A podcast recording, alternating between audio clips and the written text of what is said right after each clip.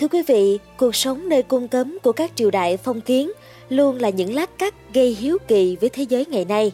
Ngay cả triều Nguyễn, triều đại phong kiến cuối cùng của nước ta cũng có quá nhiều chuyện thuộc hàng thâm cung bí sử mà đến giờ không phải ai cũng được biết tường tận. Đưa con vô nội, tức tiến con gái vào làm vợ vua, người Huế thường hiểu rằng thôi xong, đó chính là sự tuyệt vọng, mất mát không mong có ngày gặp lại. Và trong kỳ phát sóng lần này với chủ đề Bí ẩn mỹ nhân nội cung vua Khải Định, mời quý thính giả hãy cùng với podcast Báo Tuổi Trẻ giải mã những bí ẩn trong nội cung vua năm xưa quý vị nhé.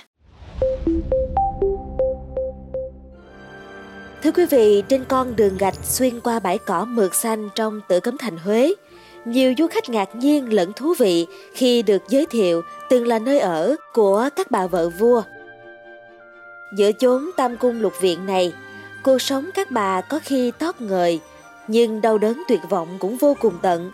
Mà có lẽ đau đớn nhất ở thời Khải Định, một ông vua bất lực không hề chung chăn gối với phụ nữ. Sách Đại Nam thực lục thời Khải Định ghi tên và giai thứ của năm bà vợ vua. Bà thứ nhất, Hồ Thị Chỉ, con gái quan đại thần Hồ Đắc Trung, nhập nội cung, được tấn phong nhất giai ân phi năm một nghìn chín trăm mười bảy. Bà thứ hai là Hoàng Thị Cúc, sau là Đoan Huy Hoàng Thái Hậu Từ Cung. Năm một nghìn chín trăm mười bảy được tấn phong là tam giai Huệ Tần. Năm một nghìn chín trăm mười tám lên nhị giai Huệ Phi và năm một nghìn chín trăm hai mươi ba được tấn phong nhất giai Hậu Phi. Bà thứ ba là Phạm Thị Hoài. Năm một nghìn chín trăm mười tám là ngũ giai Diễm Tần. Năm một nghìn chín trăm hai mươi hai được phong tam giai Diễm Tần. Bà thứ tư là Võ Thị Dung, con gái quan thượng thư Võ Liêm, nhập nội cung năm một nghìn chín trăm mười chín, được tấn phong tứ giai Du Tần. Bà thứ năm, Nguyễn Đình Thị Bạch Liên, cháu nội quan đại thần Nguyễn Đình Hòa, năm một nghìn chín trăm hai mươi hai, được tấn phong ngũ giai Điềm Tần. Sách Khải Định chính yếu ban hành năm một nghìn chín trăm mười bảy, khi vua còn sống, nhắc thêm hai bà nữa là Trần Đăng Thị Thông, được tấn phong thất giai quý nhân và bà Ngô Thị Trang làm cửu giai tài nhân.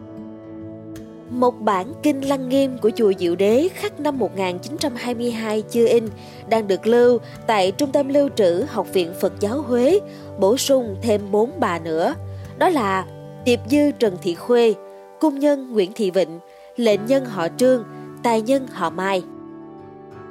Năm một nghìn chín trăm sáu mươi tám, cụ Vương Hồng Sển ghé Huế, sưu tầm được mấy câu thơ từng lưu truyền trong cung, kể tên và đặc tính của mười bà vợ vua. Khi đối chiếu với chính sử triều Nguyễn lẫn một bản kinh Lăng Nghiêm chùa Diệu Đế, chúng tôi nhận ra bài này bổ sung thêm một bà tài nhân nữa tên Biểu Hoặc Táo. Đúng với trí nhớ cựu hoàng Bảo Đại, nội cung thời Khải Định có mười hai bà. Trong hồi ký Con Rồng An Nam, cựu hoàng Bảo Đại kể năm một nghìn chín trăm hai mươi hai, khi vua cha rời cung lên đường đi Pháp dự đấu xảo Marseille và đưa ông du học làm vua, mười hai bà vợ chia làm hai dãy phủ phục ở Tử Cấm Thành tiễn đưa. Cựu hoàng viết: đến điện Kiến Trung, tôi khấu đầu trước vua cha và không ai nói một lời. Hai cha con ra hành lang bên hữu, đưa về điện Càng Thành, ở đó có một cuộc tiễn đưa nhỏ. Dọc theo các bức tường màu hồng, mười hai bà cung phi của hoàng đế đã phủ phục đợi chờ theo thứ bậc của họ. Không ai dám ngẩng đầu nhìn lên. Trong các bà này có mẫu thân tôi là Thứ Phi đang âm thầm nhỏ lệ. Cha con tôi thản nhiên bước đi như kẻ vô tình. Rất nhiều chuyện kể và sách viết về vua Khải Định bất lực và cuộc sống nhiều màu sắc. Nhưng vua nạp đủ cửu giai để lấp đầy cho tam cung lục viện trong Tử Cấm Thành.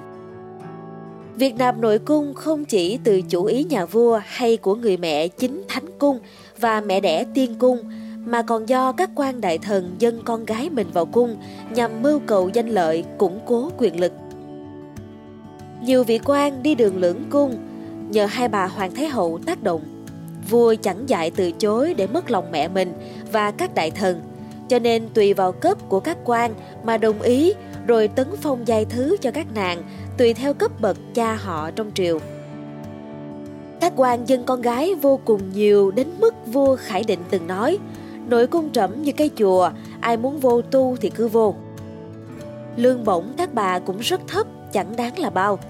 Nhận xét của tứ giai du tần Võ Thị Dung với bạn bè được cụ Vương Hồng Sển trực tiếp nghe và ghi lại rằng lấy chồng vua được ban một cái áo xuyến, còn thua một cô gái nhà nghèo trong Nam có chồng là con điền chủ. Mỗi ngày các bà trong nội cung được phân công chầu hầu ở điện Kiến Trung, nơi ở chính của nhà vua. Cấp tam cung có thể chầu thỉnh an, thường có mặt vấn an sức khỏe trước khi vua ngơi. Cấp lục viện thường được chầu thiện, có mặt kịp thời khi ngự thiện phòng dâng bữa để sắp xếp các món ăn và đứng hầu khi đức vua dùng bữa. Đó cũng là lúc có thể nhìn ngắm kỹ dung nhan của người đàn ông duy nhất. Bà Nguyễn Phước Túy Hà từng hỏi người bà là cựu tứ giai du tần Võ Thị Dung, còn gọi là Tân Du: "Bà ơi, trong cung có vui không?" Bà trả lời rằng: "Vui chớ, suốt ngày mấy chị em chơi với nhau, khi thì nhảy dây, khi thì chơi lọ cò, chơi sóc đũa, đủ thứ trò. Khi mô vui cười ầm ĩ quá, sáng hôm sau vô thỉnh an ngày ấy thì nghe hỏi, hôm qua mấy bà chơi chi mà vui rứa." Sau bức tường thành, những người thiếu nữ đẹp sống quây quần với nhau, tự tìm thấy niềm vui bằng tài năng của mình. Người vẽ đẹp thì vẽ tranh, người đờn hay thì ngày ngày gảy đờn, người thì thêu thùa may vá. Những tài năng sắc nước hương trời ấy chẳng có cơ hội để tỏa hương bay xa. Bà Tân Điềm Nguyễn Đình Thị Bạch Liên và nhiều báo chí lúc sinh thời nói về chuyện chăn gối của chồng mình rằng ngài ngự không thích hái hoa. Bà Nguyễn Hữu Bích Tiên, cháu gọi Hoàng Thái Hậu Thánh Cung bằng cô ruột, từng vào ra Hoàng Cung nên biết nhiều chuyện nội cung thời Khải Định. Sinh thời, bà kể với nhà nghiên cứu văn hóa Trần Đình Sơn rằng vào đầu năm một nghìn chín trăm hai mươi hai, Tam Cung Lục Viện trong Tử Cấm Thành bỗng nhốn nháo với sự kiện nhà vua le lói nhu cầu gối chăn. Một đêm, vua cho vời quý nhân Ngô Thị Trang vào điện Kiến Trung nơi vua ở. Sáng mai bà Quý Trang về viện, mấy bà nội cung cứ tụm năm tụm ba hỏi chuyện chăn gối tối qua. Quý Trang chỉ tủm tỉm chứ không nói gì.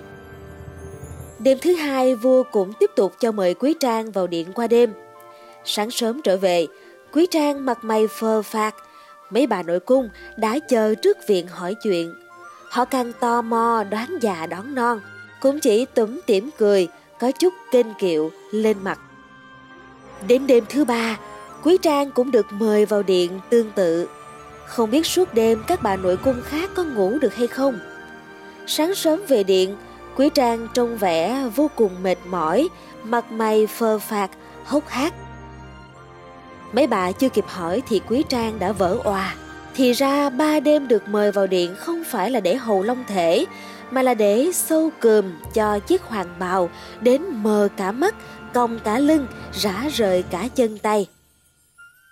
Phục trang của Đức Kim Thượng lúc ấy nhiều chỗ bị bong phần xâu cườm. Biết Quý Trang khéo tay, vua cho mời vào điện xâu lại cho hoàn chỉnh trước khi lên đường sang Pháp dự đấu xảo Marseille.